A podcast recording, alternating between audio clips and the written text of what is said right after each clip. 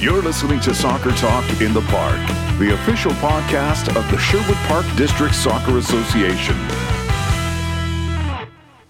Remember, remember the 5th of November, the gunpowder, treason, and plot.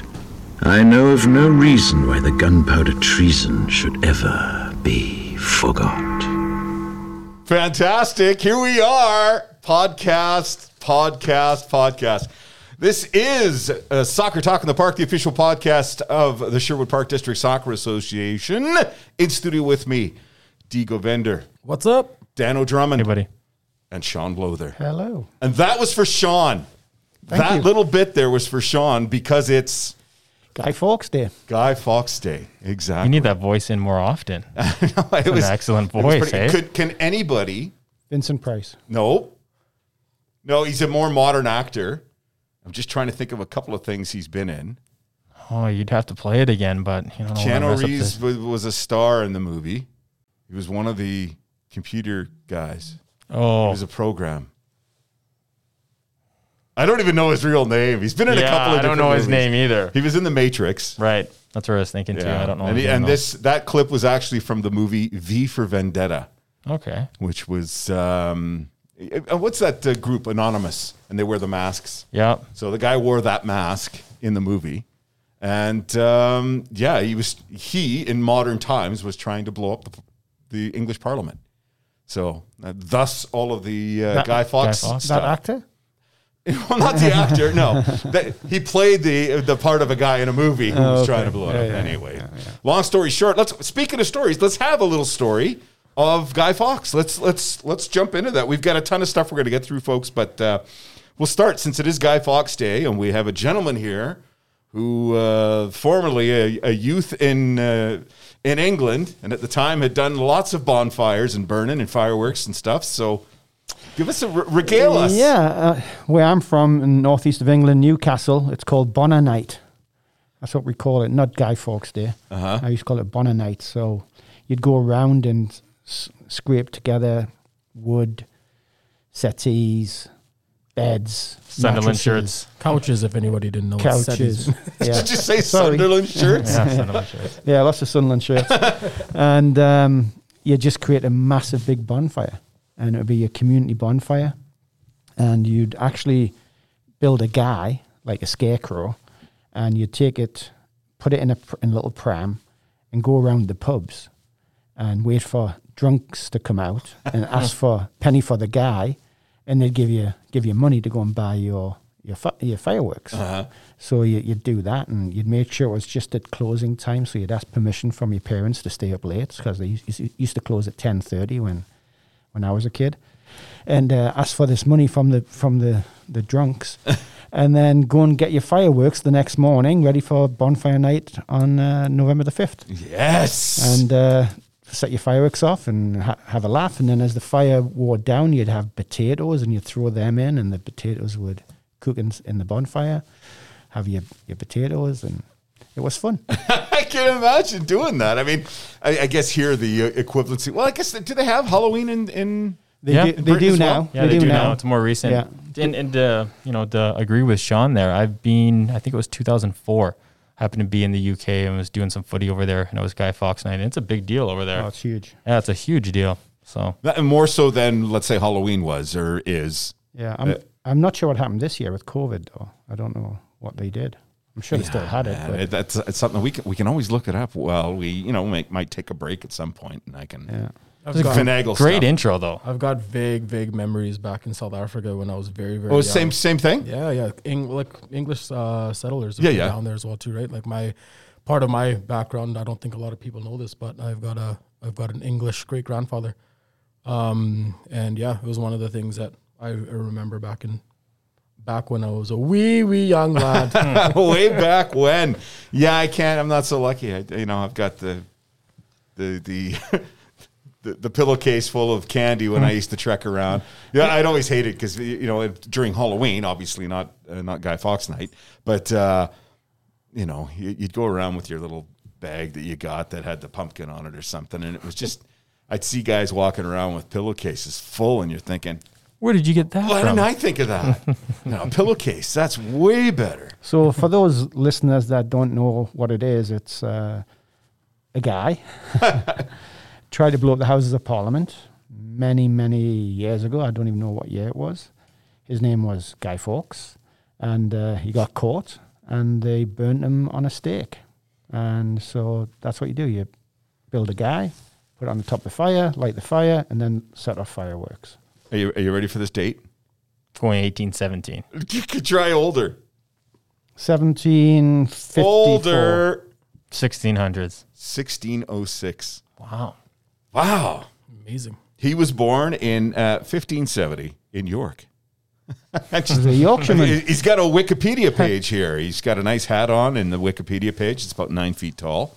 Um, and Isn't, then, and then isn't they have- Wiki for Hawaiian for fast fast? Didn't we learn we that? learned that Yeah, today. learned that today, I know. Very well done, Dan. You're paying Wiki. attention. Fast, fast.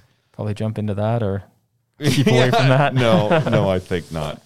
Um, so for all of you folks that are listening in around the world, if you happen to be celebrating that night, Guy Fawkes night, or what was it, Bon Bonner night. Bonner night, and uh, making the flames and uh, and burning stuff and begging for money from drunks. Uh, Sounds like a regular weekend for you, hey? it's, it's just a regular weekend for Darren. Well, I got to pay for the craft dinner somehow. Um, so yeah, uh, hopefully you had an enjoyable night. And for those who were at, uh, were able to get out and do something kind of uh, Halloweeny, dealing with the little chutes full of candy coming down from different neighborhoods. I hope you had a good time as well. Um, on the show today, we are going to uh, talk a little bit about because it's it's huge and prevalent right now. Uh, a couple of things. Will, we'll, we'll touch maybe on the American election. I know it's not quite footy, but uh, it, it's something that's of interest to us up here in Canada and uh, and all around the world. Everyone around the world I know is just waiting to hear what's going to happen because it's such a gong show down in there. And hey, for my American listeners, and I apologize for calling it a gong show, but it's if you have to think of it from our perspective, and we're sort of like it's like looking over a neighbor's fence at uh, a, an argument going on or something like that, and you just just a viewer watching, you know, it's, it can be pretty interesting at times. We'll also touch on COVID in our game. I thought you were going to relate it back to Guy Fawkes. we'll have a bit of a discussion on. Uh, uh, we're all in here wearing masks at the moment, uh, so we'll have a little discussion on playing with a mask, the pros and cons of that. Um, how do teams cope with two keepers? That's uh, another thought that's been going on. And then, of course, uh, we'll wind it up with EPL. And guess what? We're going to talk Bundesliga and go on Serie A. Syria. Ah, yes. Just What- be, just because. What about La Liga? And Well, yeah, you know what? Sergi's not going to be happy. I, I just you know. Uh, the French league. What's French league? League One. League One. One. Yeah. Yeah. All right. Maybe we won't talk about any leagues. Wink, Except the. Premiership. wink, wink. Except for the EPL. Um, so let's get started with a bit of a roundup. Uh, just some discussions or or some just some things that have been going on in, in, in the club, club wise. I know we've gotten uh, leagues have gotten started, and we, we we're starting to play some games. Community leagues gotten started; they're playing games. Training schedules going well. Anything uh, from sort of the top down that you want to share or, or talk about at all, Sean? Yeah, I mean, I've been out and watched a few games. I'll be out watching uh, some community games this weekend uh, and some Phoenix games as well. I mean, the teams have started off well, you know, competitive matches, uh, some good quality soccer being played. Uh, so I've been impressed, you know, Yeah. and I think uh, the coaches have done a good job under difficult circumstances with COVID, and uh, the facilities seem to be handling it well. So it's uh, it's it's good for the game. Hopefully, we can get that that number under, under control here in Alberta and not jeopardize uh, an, another shutdown. Um, so it's been good. Yeah. What about from the community side? I know I, I was out there on uh, on the weekend with yourself and uh, saw a lot of happy faces, a lot of smiling faces with the different kids that are on the floor playing. And Yeah, I think it's uh, I think it's great to be out. I mean, one of the one of the blessings that we can get out of this is that we're able to get our uh, our teams onto Millennium Place fields for not only games but training sessions as well too. So they're not uh, trying to learn inside of a gym. Um, unfortunately, you know, it, we're not we're we don't have the abundance of times to get to more more more time on the field, but. I think it's just like you said. The coaches are happy. It's nice to be out there to uh, to support the coaches. I think I've been out there the last uh, last few weeks, every single weekend, uh, and you know having an opportunity to meet face to face, uh, have that initial contact, see the coaches uh, meet their teams for the first time, get to know them, and see how that kind of goes, and and throughout the season, yourself, myself, Sean as well too will be out there, and Daniel will come most likely with in the younger age groups in the in the future just to check how things out in the transitional phase. But I think it's been a good start. It's got some good responses from some members as well too, and some nice emails back and forth from some coaches because I've, I've had to step in and, and kind of transition some teams uh, as they were coachless for a while and things like that. And yeah, it's been good. And Yeah. it's, and it's been good honestly just to get on the field and to to jump into those coaches sessions and help them and not you know just take a take a station and and you know work with them and and things like that. So. Um, I think you know, in, in in my mind, it's been really really positive. Just the way the things are centralized in one location, and we're able to be out there um, to to see a team. I can go on a Saturday at you know nine and nine thirty in the morning and stay there until you know five six at night. But I'm I'm looking and seeing and you know being with lots of groups, right? So It's great to see some of the. Um, I mean, uh, having been there this weekend myself, and, and just seeing the coaches on the field, and and some groups that I was around had, you know, five and six people on the pitch helping these kids train. it's brilliant. uh, which was fantastic to see. I think that's a positive. Well, you know, the circumstances we're in are the circumstances we're in, right? Exactly. But it, being in a centralized location has been great. I know Yeah. Dee's mentioned a lot from the community aspect and the grassroots. You know, in outdoor we can manage it, but in indoor it's quite often you're in multiple gyms on multiple nights, and it's it's very difficult to manage a program that way. So that's been gra- great from that sense. So I think that's a, at least a little bit of a don't want to say a positive when it comes to the COVID situation, but it is. It's a If there's something positive that could For come sure. out of it, for sure. Yeah. What about uh, That's the? been good. Yeah. Um, also, we've started up the Rise and Shine Academy. Started up uh, a couple of weeks ago. We're into week number two already. Finished that off. Strong group of strong group of two, three, and four year olds. One year, we've got a fifteen month year, fifteen month. That I was just gonna ask Wow. you what I'm like. What's your youngest kid fif- in there? Fifteen months. A little bit of a struggle, but the dad's super positive. Uh, we're able. I'm able to interact in a different way, just to you know, just to take things down a little bit, just to have it, you know, the, the little one engaging with the with, with So I'm- So I'm assuming that little one's still in nappies. Oh yeah, hundred percent. Yeah, we were we were doing uh, we were doing we were just doing like push rolls, with like they were sitting on on their bum and just rolling the ball with their bottle in their hand. It was pretty it was pretty exciting. I was gonna say, I'm like, Kaylin's 14 months. I'm like, you can't. Yeah, We just got a little multi-sport set. We'll just got to ease into this whole. Come sports on, who are you situation. kidding? You've got her with a tennis racket. No. She's running back and forth, no. screaming you know, "Love 40" or whatever it is. She's yelling back and forth at you. To be fair, the dad is was really understanding and, and knows kind of oh you know what I think that they're in here, but the value for the program is twenty five dollars. You get ten sessions in the field, plus you get a you Can soccer interact with your kid and get to whatnot, interact yeah. in your field. You get a space to be in there. You know, you get a jersey, you get a soccer ball, short socks, and it's twenty five bucks. Like Sure. it's Can't go wrong with that. That's man. different class. You can't even get a coffee for 250 a session. know so. it's it's I thought you were crazy. gonna say for 25 bucks. I'm well, like, no, no, but I'm saying by ten. It's you know. Yeah, and it's and you know what? It's the it's it's a lot of uh, it's led by the parents. It's it's a you know one child per per one parent, and you know I give them the instru- you know kind of the what the session's going to be like. So we played our favorite game uh, this week. What time is it, Mister Wolf? And, and the big bad wolf was out there. Didn't get as many kids as you know the past year, so the kids are actually getting a little bit more athletic. Watch out for this year. Or you're, get, or you're getting slower. I was just gonna say I the think I'm wolf might slower. be aging. Yeah, the, The wolf is the wolf aging for sneeze sure. is getting a little bit. That's been good, and then yeah, the startup of our homeschool soccer academy uh, just came from there uh, today, and um, you know it's it's nice. Got some really good feedback, um, and I think that you know it's getting it's going to gain some traction because I was talking to one of the moms today and saying, you know what, she's going to get that out there in her mom's group for their home uh, her homeschool Facebook group and stuff like that. Nice. And yeah, I think it's uh it's a good initiative that we put in, and um, Coach Sergi is going to be with us for the next five sessions and give uh give the kids a Spanish flair to um Nice. Spanish flair. So, what about the Phoenix side of things? And, and, I mean, I know I've seen you out at uh, training sessions and matches as well. Yeah, I mean, uh, Sean kind of touched on it. It's been Yeah. it's been good having the kids back out and playing. I mean, we can touch on it in COVID, but I think the kids have just really enjoyed getting back on the pitch and playing games. Right? for, for their Um, for personal mind, their own mindset. to- Totally, totally. So um, it's been good. Being out with the tech leads, they've hit the ground running. Um, mingled with the coaches, and we're a couple weeks in. You mingled? Oh, jeez. I can't take this guy seriously. Go a on, second. man. Um, biggest feedback I've got is that they're just happy with the program overall, that we're able to produce something. Um, I think the league play has been a positive as well. It's been difficult to manage with COVID, with how we can map out ESA and EMSA and whatnot, but there's been really, really good competitive games. And at the end of the day, win or losing, we just want competitive matches for the kids for this indoor season. So it's been good.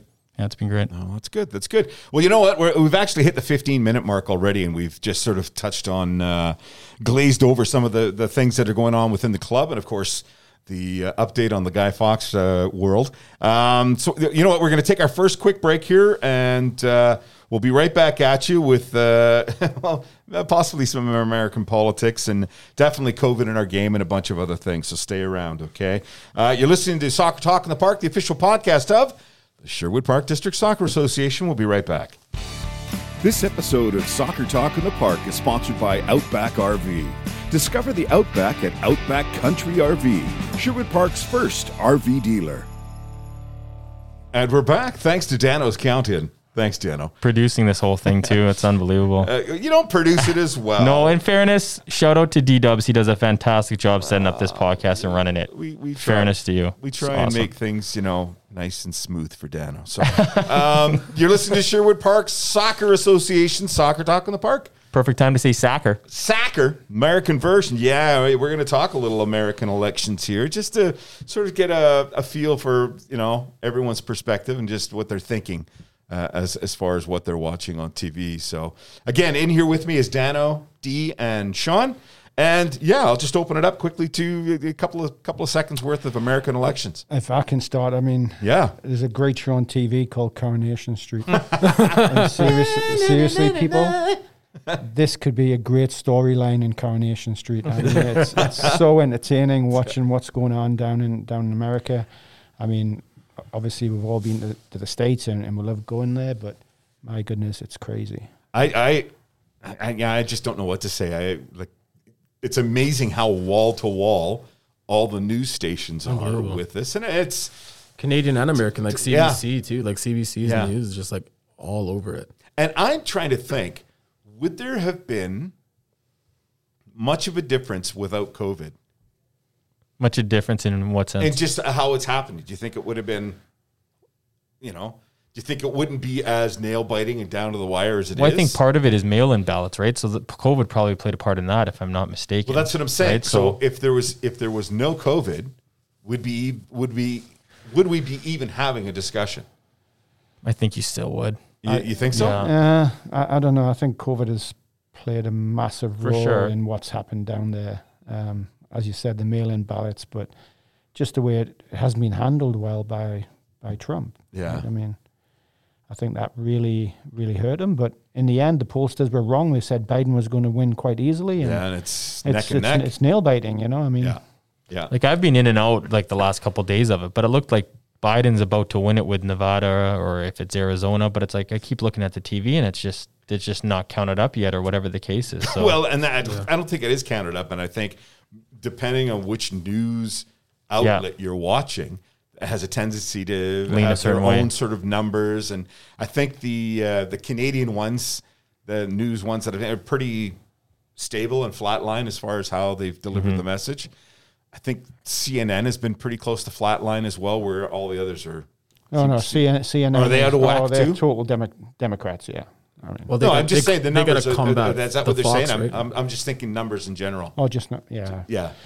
Well, CNN's going to combat Fox, right? Fox is like the other side of things, but I don't know. I think that um, in the country is split. Like that's insane. That's you're pretty talking, obvious, yeah. you're like you're talking about like percentages, even coming down to like points of percentages. You know, like it's unbelievable to see how the things. But I think one of the positive things for that country is that they've had the biggest um, voter turnout ever. yeah. Biden's received, I think, the most votes ever for a, a president, right? So, or presidential candidate. But yeah, it's just, it's interesting. Everything that's gone on in 2020, you know, globally, let alone in the States with the Black Lives Matter movement. And there's just, it's coming to a head with the election, I guess. So I guess we'll see what happens. But it looks like it could go on a few days more, potentially even It's the going to go on for a few months more. I feel. Well, Uh, especially if you if, if you think about the uh, all the all the lawsuits that uh, the Republican side of things is, Oh, is definitely coming the up. lawyers are getting richer down in the United States right now. for sure, for sure. Well, we'll we'll hear more about it, I'm sure, during the week, and and, and some of you out there might be fed up with it. So, um, so we won't talk about it anymore. Fair enough. Fair enough. On, to, on to COVID and other things. Shifting gears. Um, so we were going to talk about COVID in our game. Um, from a professional standpoint, we're lucky enough to still see football on TV, and um, and we'll and we'll get into more about the outcome of games and matches and leagues and all that uh, towards the end of the show. But just in general, um, I mean, part of what we're going to get into is talking about masks as well, and the the the playing in masks. And could you play in a mask? Because we have cohorts and things now. If you wear a mask are you able to play in multiple cohorts i mean i know it's kind of the way it's been coaching wise um, that if we wear our masks and keep our distance different for players because you obviously you're getting into tackles you're shoulder to shoulder uh, even if you're wearing a mask who knows Well, I'll, I'll I'll start off. You know, Sure. I'm, luckily I've been involved with walking soccer here in Edmonton right now. Scored a few goals, which I didn't in, in my career, but you know, got a couple of man of the matches, and then I Nice! and then I was Diddy of the week last week because I was. Oh, you got that award, Yeah, eh? I did. Yeah, I was Diddy of the week. So, um, it's it's difficult to play with a mask. I mean, I just unless you're a goalkeeper. oh hey hey Yeah, hey Yeah. No, it's uh, it- it's difficult. I mean, I just I just can't see us starting to play games with masks. I mean, there's no point in playing the game if that's the case. and it's it's in my opinion. Yeah, it, it's funny because uh, doing some research on it yesterday and seeing a lot of these American groups that are. I'm, I'm trying to think of the. I feel bad now because I can't remember the state, but one of the governors has mandated that all the football, soccer, all the different high school things, games, have to wear masks when they play. So there's video you can see of, of people wearing masks as they play. Um, and there's a couple of doctors' reports that said that it's not uh, detrimental to your health to wear a mask as you perform any sort of high performance level.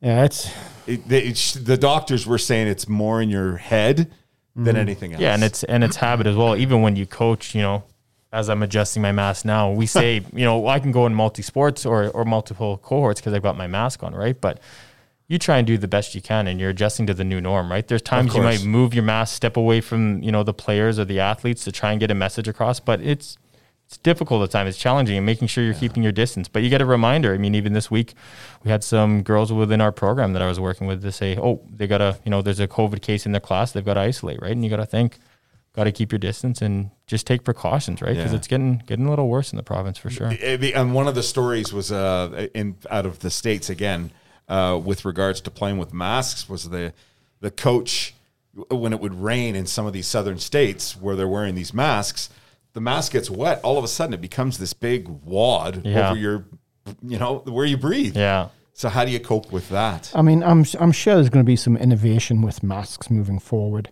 Where it'll be like a plastic type of mask that's uh, going to allow you to breathe as close to normal as you can. yeah you know, so in that situation, obviously, if once they improve the standard of the masks, then possibly we, we could play with masks. See on. Nike or Adidas mass producing something, or yeah, Yeah. you don't know what's going to happen. it'll it'll be interesting to see for sure because I, I mean, we, I think we've been pretty, we've been pretty good. I mean, playing within the cohorts. If you go to switch cohorts, you have a 14 day period in between before Mm-hmm. they play. Just the way these schedules have been set up, and that must have been mind bending to see how these schedules get set up. Well, But we've, we've even gone through it to a certain extent, right? With Yeah. you guys in outdoor and indoor and whatnot, and then Yeah. know with the grassroots and communities. So yeah, it's a challenge, but I think we've we've come out the other side so far to start the indoor season. Well, and then you well. look at the schedules and the teams playing, and and there's some good games. Good, you know, it's just again, Yeah. it's just getting back to somewhat normality with regards to our sport and and seeing um, the kids within our club Yeah. getting, getting some action. I was talking to a, a TD from um, Abbotsford, BC, uh, Ian Knight, and what they're doing there is they're they're they're having four team cohorts, so their roster sizes, and it's t- fifty people like we do as well within a cohort. So now their roster sizes are like twelve players, thirteen players, no, twelve players. Uh, so four four teams of twelve playing eleven aside. And I said, well, what we're doing here is we're, we're going two team cohorts, so you can have up to 25 people per, per team, basically. Play, play for two weeks, have a week, have a 14 days off, and then play again after the 14 days with, with, a, with a new team. And uh, I think what we've done here is better than what they're doing in BC. Because you could imagine you have squads of 18 players, you now have to cut players down to 12. I mean, that's, that's not right. I, I, I- I think it's. I don't think that's beneficial for the players or for the No, club not itself. at all. So So I think the way EMSA and ESA and EDSA here in Edmonton and Calgary Minor and, and CUSA CWSA down in down in down in Calgary and then all the other other districts in the province have done a good job uh, creating the cohort model that we have. Uh, I know it, it's not the best if it's if there's a, a bye team bye team every week, but you know to me I, I think the districts have done a great job uh, creating this this type of league structure, and the kids are loving it. You know, Yeah. And I know we're just into it with the community side of it, but I mean it's it's kind of the same scenario where they they they'll play for two weeks and they're off for a week. Isn't that correct? Yeah, I mean, it depends on the age groups. So uh, if you look at our our nines and elevens, where we get into um, playing games, uh, when it's, when I say that, I mean like the full full length game in the indoor soccer field. Um, we've got them on a rotation where they're uh, a training session in a preferred training model one week, and then the next week they play uh, a game uh, within their cohort. So um, right now, I think it's beneficial. We wanted to make the decision to to make sure that we gave the opportunity for those those developmental age groups to have more time to be on the ball uh, in a dedicated curriculum uh, with, with with training session plans for the coaches. Um, and then as we get into the older age groups, 13 up, it was about you know trying to get more games in, trying to get more people on the on the field as we can uh, within the numbers that we had res- registering. But um, I think it's been working good for the parameters that we have, right? I mean, unfortunately, we need we need more space. That's all I'm going to say. we we can we could be a lot we could be a lot better even within the structure that we have because I think we've got an outstanding structure the way that we think we've set things up here, but we're, we're limited in other areas. Yeah, no, and that's that's that just goes without saying. If you if you have the proper facilities, I think you see things flourish at a greater level and uh, and more um, over overall. And and I know we're all sort of in situations where we're working towards that goal of, of, of doing something here in the park, at least to to have have something that's going to be you know a little more substantial for the membership uh, in particular. Um, yeah, if I could, if I digress from that, I think that you know we were talking a little bit about COVID and we're talking about a little bit of the protocols and things like that, and I'm not sure if uh, we all want this to get back to normal as, as soon as we can. We're working within the parameters that we have, and um, and I, th- I think that maybe we should we should look at some other things as well too, just to you know talk within the within the group, maybe within the province about um, a collective protocols to see you know we, we talk about 14 day quarantines and things like that. Uh, maybe we can you know start opening the door to ask a little bit more questions about how we can try to reduce that number within different protocols if this continues to go on for more months and and years. So we're not we can have some sort of a, a little bit of a, a structure where maybe we can you know pull players and put them in the right environments but that's something to discuss in the future right Yeah, that's so dependent on AHS, though. I mean, it's nothing to do with the sport itself. Um, exactly. you know, those are the rules in place, and we have to abide by them. So, uh, if they have evidence that they can redu- reduce that that number, then they will look to do that. I'm pretty sure because they want to get this province open and, and running. Um, I think AHS have done a good job. I think Alberta Soccer and the districts have done a great job, and and, and the clubs are listening to those guidelines and uh, you know working with players. Yeah, yeah, um, yeah. So there's going to be pros and cons to to everything that goes on here, while the COVID uh, is is still amongst us. uh, Both with the the mask situation we talked about earlier, and then just the decision making on how things will operate.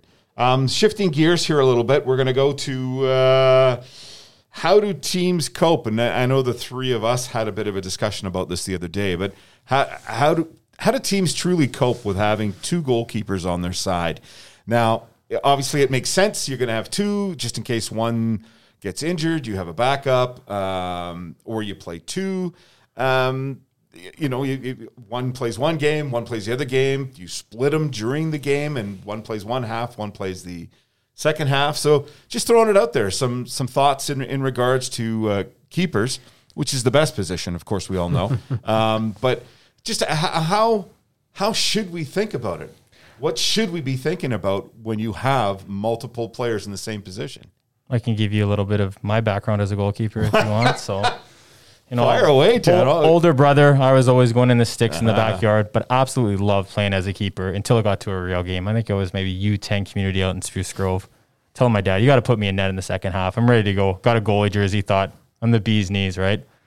Four goals later, and I thought, no, this isn't this isn't cut out for me. And the ride home was, yeah, no more goalkeeper for me. So I'll maybe shift it over to you because that's your Oh expertise. man! So Well, for me, it's it's uh, it, it really depends on the age group. Now, I'm by no means throwing this out there for anybody under the age of, uh, uh, let's say, U13 and up is where I would like to see some transition where if you have been putting your keepers in for a half, and in those younger age groups, and the hope is amongst us as coaches is that everybody gets a chance to play every position and a variety of positions to both lend itself to to understanding and to uh, retaining what goes on on the field and l- learning what all the different positions are like.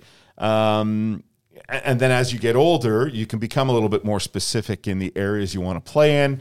So through your coaches and, and what they see in you, um, you know, uh, they'll make the decisions where they think you should play. You can always make the suggestion as a player, but the reality of it is, players are probably capable of playing more than one position, and there might be something that you know players don't see that other coaches see.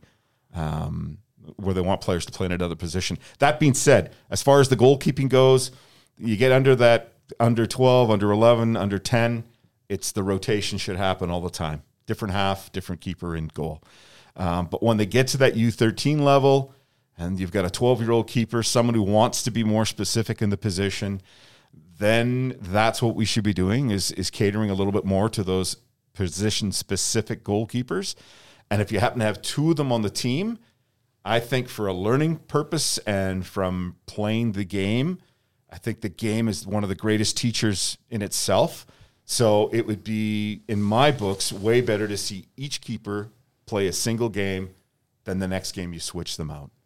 Um, and it even changes as you get older. All of a sudden, it's it's not just about playing anymore. It's about uh, playing and hopefully winning um, would be your ultimate goal as you get into the higher levels and older stages.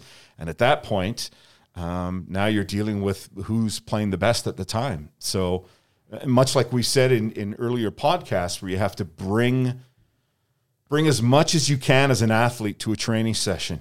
Work your butts off. I'll, I'll never forget in our first podcast, Sean, you were talking about we were talking about what what it takes to be great, and it's that consistency in both your training, your attitude, everything that comes into it that makes you that next level player. And it's um, it's no different for goalkeepers as it is for any other player on the on the field. Um, so you have to bring it every every weekend. Yeah, absolutely. I mean, in regards to having two goalkeepers on on a squad, when we're developing players, uh, I agree. I think the keeper should be in for the full game, rather than half a game and then come out and new one go in. But that second goalkeeper, if possible, should be playing out. You know, because the the game has changed for goalkeepers in particular. For sure. you know the, they they use their feet probably 90% of the time and 10% they use their hands so they have to be um, qu- have quality feet to become a good goalkeeper so if we can play them out and they start to get more time on the ball uh, with their feet they start to learn learn different positions and uh, you know what people think as a centre back or what people think as a full back or centre forward whatever it's going to make them a better goalkeeper Yeah. Yeah. so, so it's important if we can that they get to play out, not just go sit on the bench and not do anything. But um, if they can play, then, then they should. Yeah, and, and throwing that out there, I mean, I, I was lucky enough to be able to spend quite a bit of time with Steph Labbé, and that was one of her things. Until she was under 17, she said she would split, you know, and play one game, and then the next game she'd play out. let me guess, as a striker, right? I don't know, but we had that conversation Most too. keepers want to be a striker. yeah, they all want to be forwards, don't they? Yeah. I, I 100% agree with Sean, and I'm I'm gonna give a shout out to uh, a keeper of mine that I had, you know, a few years a few years back now, and I'll tell you this: she was an unbelievable goalkeeper, but an even better striker. Hmm. I'm not even kidding you. She would make runs way like the quality of runs, the timing of her runs that she would make was better than any striker that I had on the field. That's It was awesome. unbelievable. Well, going back a few years, I mean, Campos from Mexico was a Oh, great I loved example. you know, his, his feet were unbelievable. Unreal. You know, and, he, and Yeah. he, pl- he played professionally out as well as in goal uh, early on in his career. Uh, but he was, you know, just a world class goalkeeper who was as good as, cent- you know, the best centre forwards in the world. I mean, he was a similar type of player, and that made him that much of, of a better goalkeeper. Yeah, I think Yeah. Van der Sar was another one that I used to love to death when he was started at Fulham and ended up at Man U or whatever, and, and started with you know Ajax before that, and uh, yeah, What's- his foot skills were incredible. What's the Colombian keeper again? Higuita. Higuita, who Oh, did René the, The Scorpion? Scorpion Yeah, yeah. against England at Wembley. Yeah, He was another quality player. I think he was absolutely. had some uh, external interests that didn't jive with the sport and got himself into some trouble that way. But fantastic player and capable, so capable with his feet.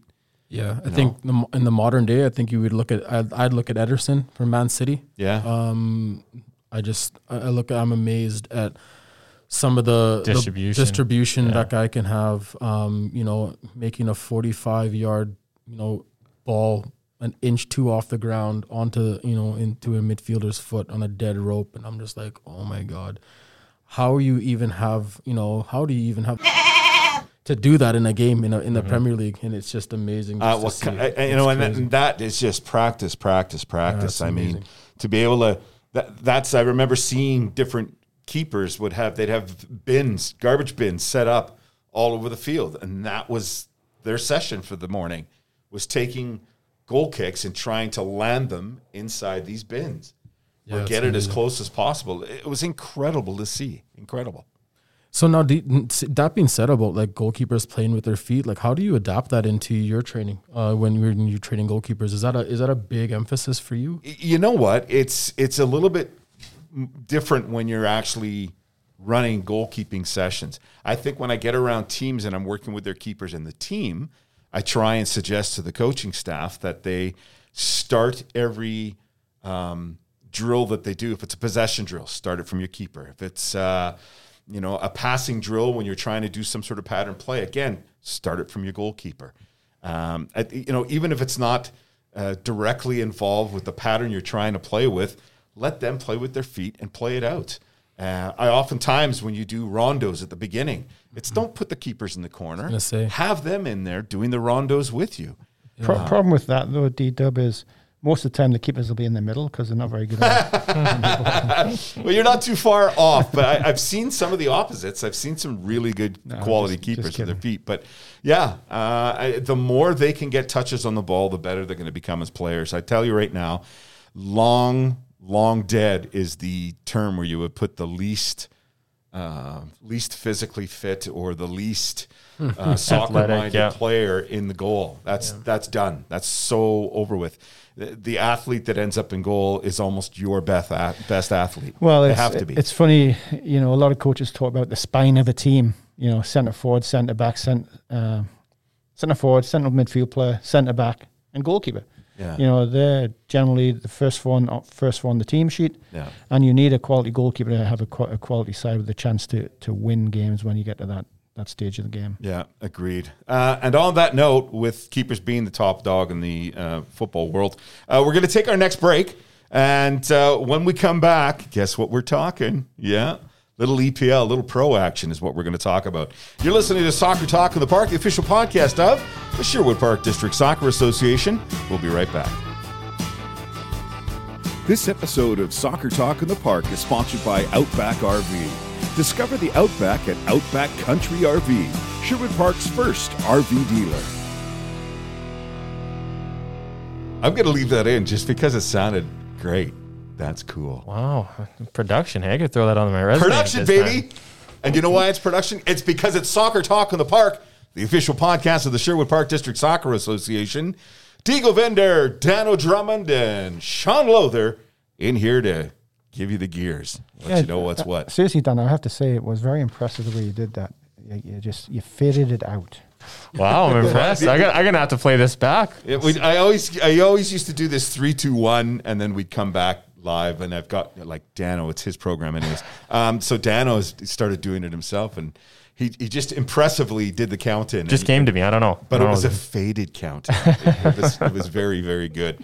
Um, so yeah, final topics. The one everyone and I actually printed out tables for well three leagues. I feel bad now because as soon as we're sitting here and, and Sean's sort of like, oh, what about this league? What about this league? I'll pull up La And he's absolutely correct. So we are going to talk a little pro soccer right now, in particular the things that we've been watching on DAZN.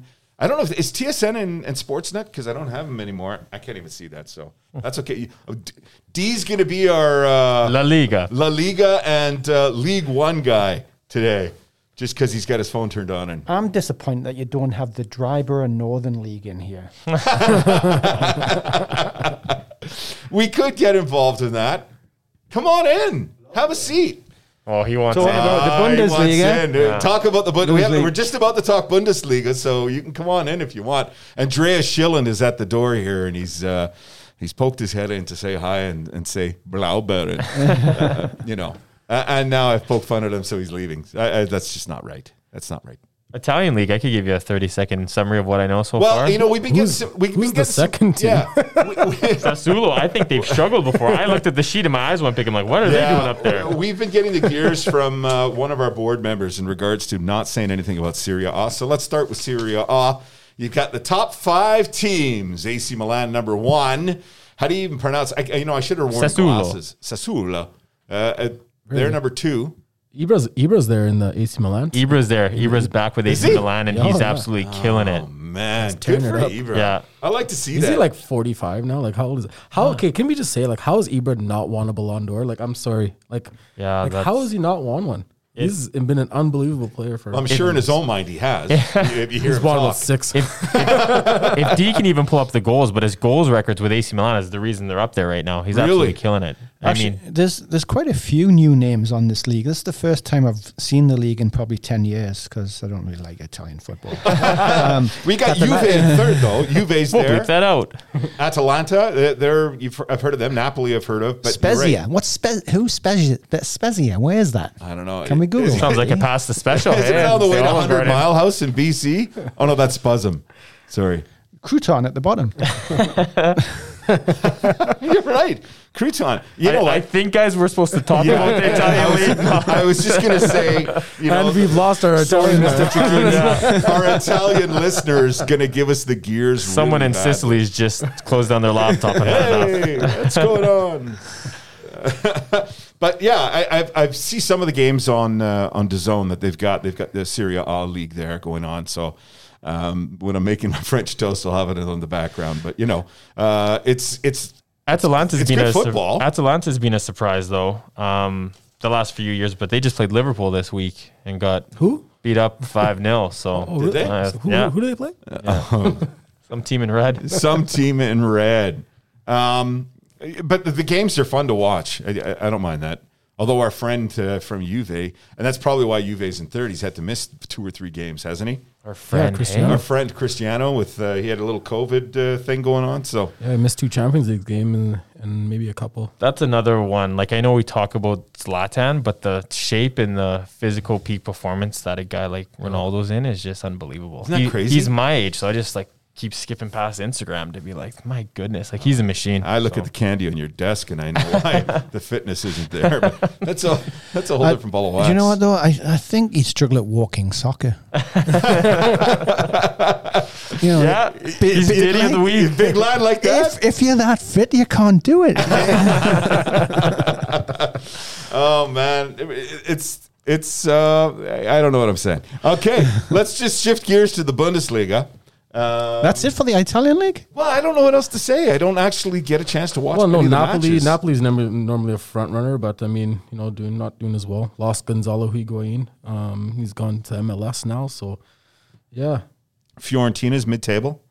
Th- Aren't they usually up there? There's always some interesting games in the Serie A. I went there in 20, 20 2012. Serie A? Maybe it's the mask.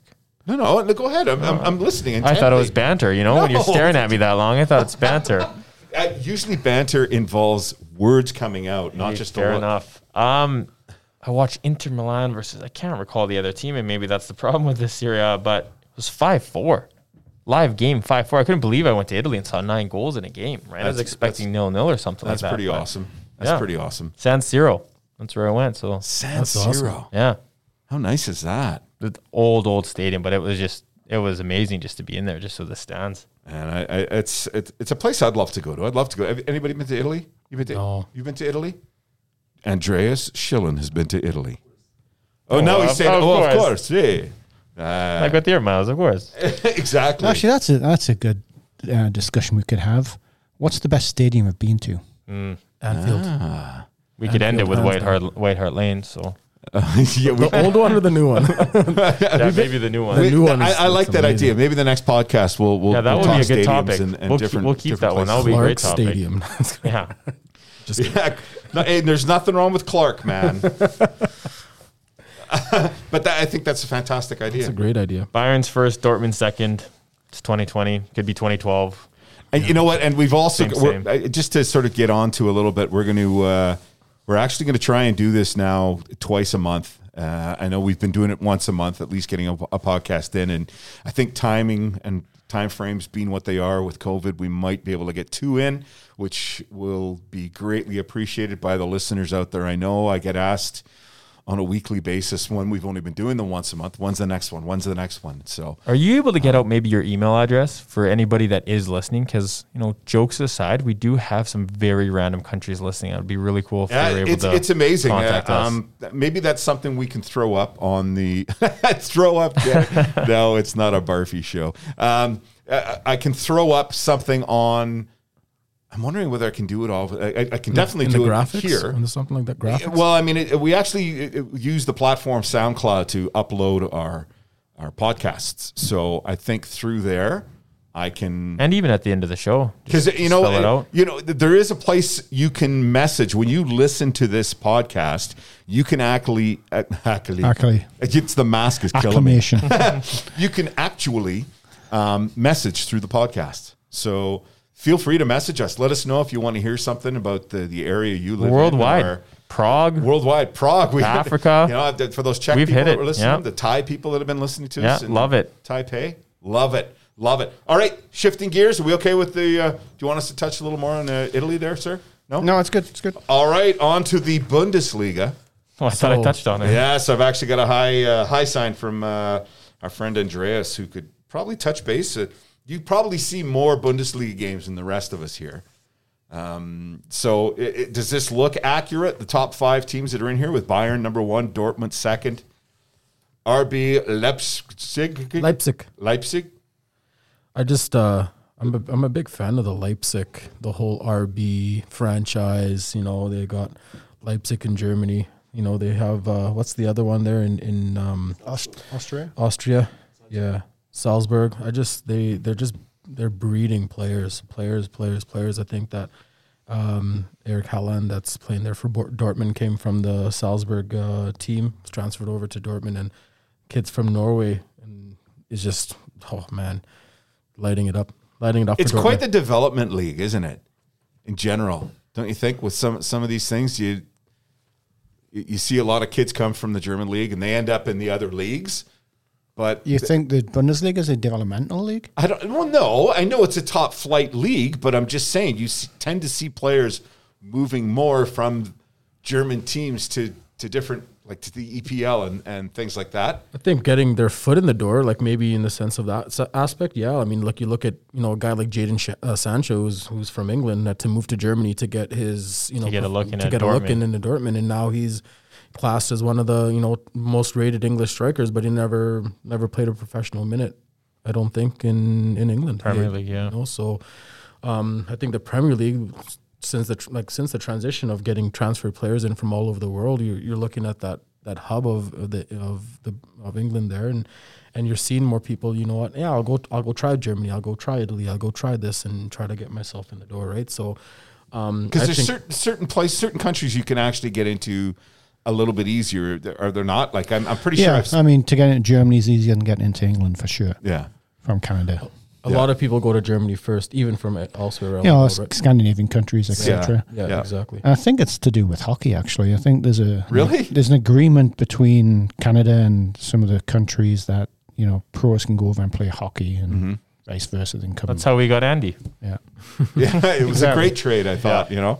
Bag of balls is probably doing great in Germany right now. Bag of balls. I don't know about that.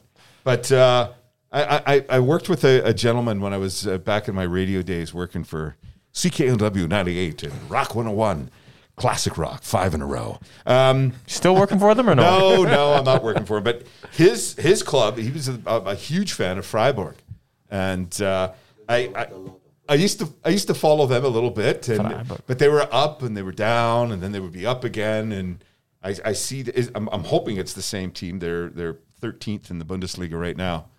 Is it a different team? Sorry? No, same team, but they're always every year they're losing players. Oh, they lose Every- players. Every year, uh, the bigger clubs just buying the players uh, away from. Freiburg. Ah, They're so still managing somehow. They have a very good coach. Uh, always playing for top five, top six in the league every every year. Nice. Schalke's struggling, hey? In 17th. Schalke is struggling. Wow. They're a bit of a bigger name a few years ago, no? Like Europa League and whatnot, Schalke? Mm-hmm. Yeah. That'll be Champions that'll be part. Well, we'll we'll definitely have Andreas. We'll, we'll put a microphone in front of him for for the stadium, state our stadium show, the next one, and, and talk always- about that. I always liked Borussia Mönchengladbach. I just love the name. I don't know what it is. I used to like it because when I, when Mönchengladbach. I was a child awesome. growing up, and they didn't really have all the football they've got on TV like they do now. The only thing you could watch Saturday mornings on TSN, Channel White Nine. House. No, it was like it was like public television, and they would have s- German soccer on TV. You get like an hour of like clips of all these different games, and that was all you could watch. But it was like, wow, soccer on TV. This is cool. Well, um, a couple of stories on Mönchengladbach. Gladbach. Was it Gunter Netzer? Is that the a great player? He played for Borussia Mönchengladbach. Seen him play, not live, but playing against Liverpool actually in the European Cup, etc. Um, and then Rob Friend from Canada went over and played with Mönchengladbach as well. So uh, based in Kelowna, where where he grew up. And Matthäus, Yeah, good amazing. players. I'm, I'm interested to hear this podcast with a, a faint German yeah, accent. and that, that faint voice you hear in the background awesome. is Andreas Schillen. Yeah. Two weeks from now, he'll have his own uh, spot here. He's ready to go. And you'll remember him uh, from a few years back in Chillin' with Chillin'. Great segment. It was a fantastic segment. We only did it once. He spoke German and we giggled, and then that was it. He needs to be on here more often, though. And Jordan Jordan Stewart won a mug, mug or something. Yeah. Yeah, And a there, scarf. there you go. And a scarf. And a scarf. That's right. So, um, Yeah. are, we, are we good with Germany? Sorry. Yeah, I wanted to I wanted to mention uh, the I know that I'm gonna give a, a little props to the, the CPL teams and, and things like that a little bit. Um, Forge FC j- or just uh, has been competing in the um, Concacaf League, Champions which, League. uh, which is to try to get a berth into the Concacaf Champions League, and they played their first match, won their first match, played their round of 16 match uh, last uh, the other day here, and and got a you know injury time PK to get a win uh, over a Panamanian side, and and you know what it's you know I'm FC Edmonton through and through because you know that's the city that I live in and that's the you know the team that I support, but you gotta you gotta put it on on the on the map for Forge FC when when they're representing our country as a you know inaugural kind of intro to Well, it's just Canadian the, just soccer the new, the new league just- to Canadian soccer. Yeah. just amazing to see you know how how that's happening down there and they're able to go into these you know um into Panama and I think they were in El Salvador the the week a couple weeks before and and go Yeah. win. They are very hostile environments to yeah, I go was into. just gonna say I mean, Yeah. extremely hostile. That's that's uh, that's great for them. That's and it's fantastic for the country. Oh, it's Uh, Probably a bit of a relief if there's no fans, right? True enough. True Canadian enough. Teams. and and the games are on TV on Yeah. national TV TSN, right? TSN yeah it was Yeah, yeah, awesome you have to subscribe to TSN to see it though. Uncle TSN Uncle. Darren's not quite there yet. um, moving on, EPL action, Let's do it. English Premier League. I'm gonna let these. I'm gonna let you guys deal with this because you guys are the kings when Honestly, down from a general perspective, the start of this season has probably been 2020 in a nutshell. Like Yeah, Aston Villa beating Liverpool, I think it was 7 2. Seven two. Spurs being United 6 1, normal, normal thing, so that's fine. Um, just wacky scores. Leicester beating City 5 2. Um, there's just been some crazy scores. You look at the table, Southampton's up there, Everton's had a great start. Look at Newcastle, mid mid table, Take that, hey? you know, quarter, Right behind Man City. Callum Wilson, right? So Man City's just ahead of you. Yeah, I know. but it's definitely, uh, you know, no crowds at the games has had a massive impact on results. Uh, more goals are getting scored. You know, the players aren't as tight and worked up as the way they are when they have big crowds. United is struggling. Seven points, minus four goal difference. You know what? Isn't isn't the money that they get driven by crowds, or TV. is TV. it TV or is this TV TV, now. and TV money. sponsorships where the Yeah, money comes from? Sponsorships. but- I heard someone talking, and, and sorry, I didn't want. I don't mean to change the subject, but because I just think, how are these players continuing to get their three hundred thousand pounds per week? Um, you know, that- that- Yeah, I'm worried about them too. God, yeah, I don't God know. forbid they get less. uh, but I think of those rights, for example, and I think of the rights in Canada for hockey. Somebody said it's like seven hundred and fifty million dollars that goes they get from television rights, and it's two hundred million in the states. wow. So imagine if the seven Canadian teams shared in the Canadian rights, and all the rest of the American teams had to share off that two hundred million instead of the combination, which is what they do Um, our Canadian teams would never have issues because that's where the money's driven by our country. It seems for that sport. Anyway, I, I was just I, I was just thinking because of all the empty stands and because players not getting a chance to really get jived up about it. You know, how does that monetarily figure into? Well, I mean, it's it's it's a bad situation for the not the players or the coaching staff or senior management. It's for the people that work, mm-hmm. the security and the stands. parking, Game day management. Get- concessions. getting your bovril and meat pie. Yeah, getting the bovril and meat pies. You know, I mean, that's that's part of the culture of the sport. I mean, we need those bovril and meat pies and have a have a good laugh with the person that serves. Uh, the bovril and meat pies and have a giggle, whatever you know. That's uh, that's not getting done, and that's that's not good for the game or, that, or those people. and Yeah. I and I think it's it's changed mat, uh, massively as well too, to like how you know they view the game over there. For us, I mean, we're, we're watching it on TV all the time, but I think you guys have mentioned before that some of those games are not uh, broadcast on live TV. And what I've heard is that um, that now they are doing a pay per view for every match over there. That you have to now pay uh, online or whatever it is to to. to view the Fourteen ninety nine pounds for Yeah. most of the games. It's unbelievable. There's a lot of So people that are just boycotting it and giving Well, it to that's- charity. Or Yeah, something that's what that. they've done in Newcastle. Is quite a lot of people have said no, we're going to give that money to charity. We're Mm-hmm. not, we're not going to pay that pay per view fee. Yeah. Yeah, Isn't that the same price as uh, a quarter pounder with cheese meal there? Fourteen ninety nine uh, pounds. might be. I don't know. You're looking at me like I know have the answer for you. I don't. I, don't know. You can actually buy a lot of fireworks at fourteen. I was just. You'd have to be standing around a pub for a long time, though. I'm sure.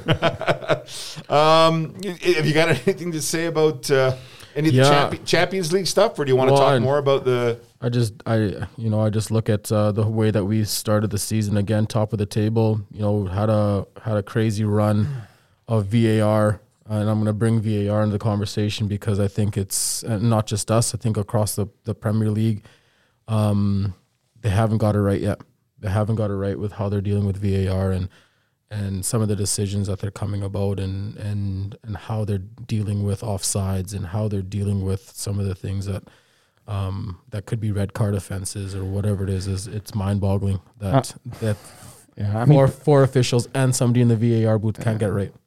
Uh, my opinion, I think goal line technology is great. Uh, we, we needed that in the top leagues, but uh, get rid of VAR. I mean, part of the game is there's a controversy about talking that you know that sh- that should have been a foul, that should have been a, a penalty, but I have some eye in the sky telling the referees what's you know they made a bad decision. They should have give give that that penalty. I think it's wrong. You know, I, I But that's, just my hard personal that? opinion. Yeah, well, how hard is that on a referee though? Because anytime the VAR light goes on or whatever they have to go check.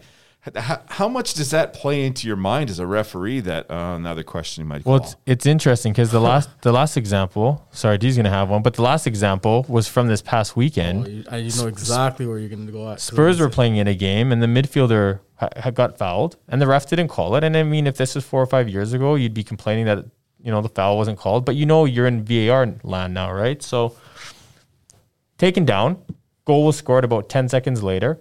Spurs players are crowding the ref. You got to take a look, and VAR said, "Yeah, you got to look at the monitor." And usually, when that happens, you think they're going to overturn it.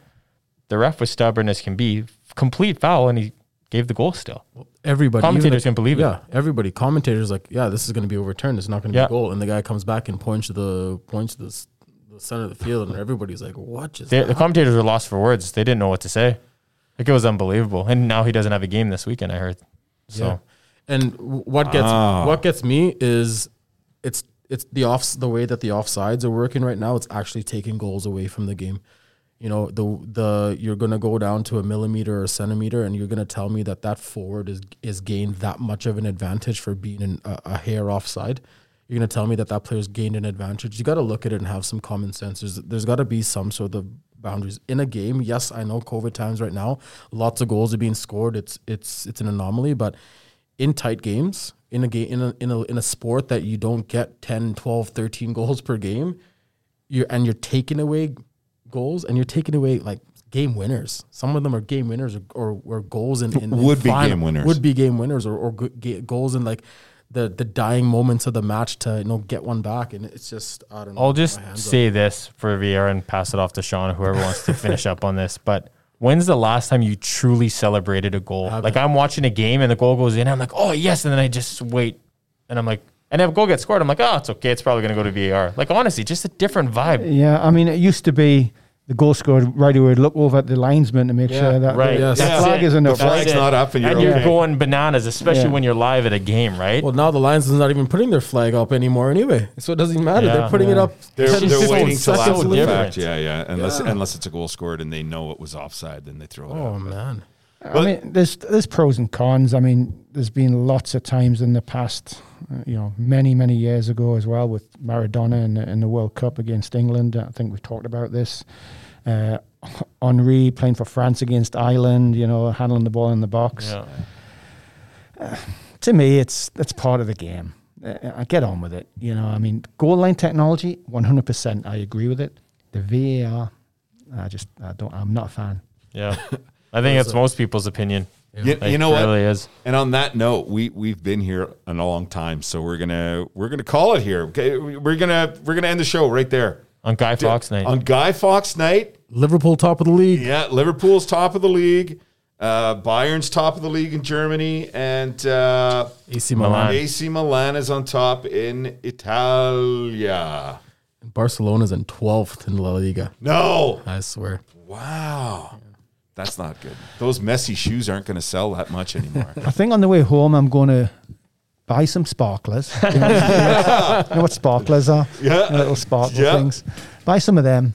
Watch Coronation Street and think about the election. There you go. Fantastic idea. I join you, but I'm going to be on the floor. Uh, so, from all of us to all of you, so that would be Dan O'Drummond, Thanks, buddy. Zigo Vender, Thank you. Sean Lothar, Thank you. and in the background, Andreas Schillen. Thanks for coming.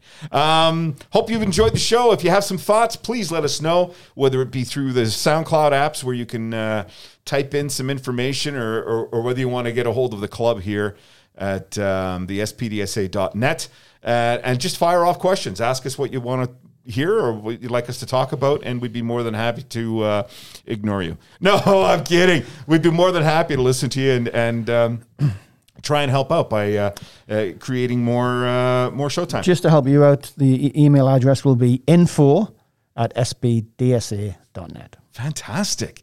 See, the man's been here what four minutes, and he's, he knows everything. he knows everything about this club. No, that is the way the one to. Uh, I'm babbling now. Okay, so uh, thanks for coming. It's uh, it's sugar time for Uncle Darren. Um, I'm in need of something to perk me up. So you've been listening to Soccer Talk in the Park, the official podcast of the Sherwood Park District Soccer Association. We'll see you again soon.